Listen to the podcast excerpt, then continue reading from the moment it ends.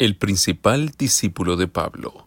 Hechos 16.1 dice, Pablo llegó a Derbe y Listra, donde encontró a un creyente llamado Timoteo, hijo de una mujer judía creyente y de padre griego. Hoy te esperan desafíos que lograrás enfrentar. Soy Josías Ordóñez y te invito a que me acompañes a disfrutar de las meditaciones matinales para jóvenes, escritas por el pastor Sergio V. Collins. Bienvenidos. Durante su primer viaje misionero al extranjero, Pablo predicó en Listra, una ciudad de la provincia romana de Galacia. Allí se convirtieron dos judías, Loida y su hija Eunice. Esta última estaba casada con un griego y tenía un hijo llamado Timoteo, que también aceptó a Jesús. En el segundo viaje misionero el apóstol se encontró en Listra a un creyente llamado Timoteo, de quien todos, los hermanos de Listra y de Iconio hablaban bien.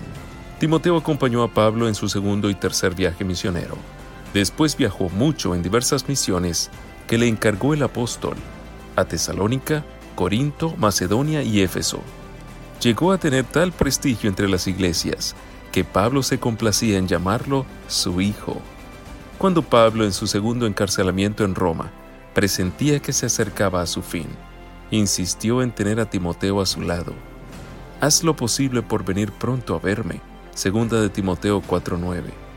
Sin duda el anciano apóstol vio en Timoteo a aquel joven consagrado, que sería su sucesor como apóstol de los gentiles. Timoteo ha sido un buen ejemplo para los jóvenes cristianos durante muchos siglos y ciertamente lo sigue siendo para esta generación. A jóvenes como tú el apóstol también aconseja Sigue firme en todo lo que aprendiste. Recuerda que desde niño conoces las sagradas escrituras, que pueden instruirte y llevarte a la salvación por medio de la fe en Cristo. Segunda de Timoteo 3, 14 al 15. Trata de imitar los rasgos de carácter del joven Timoteo y tener una vida que sea de bendición a otros.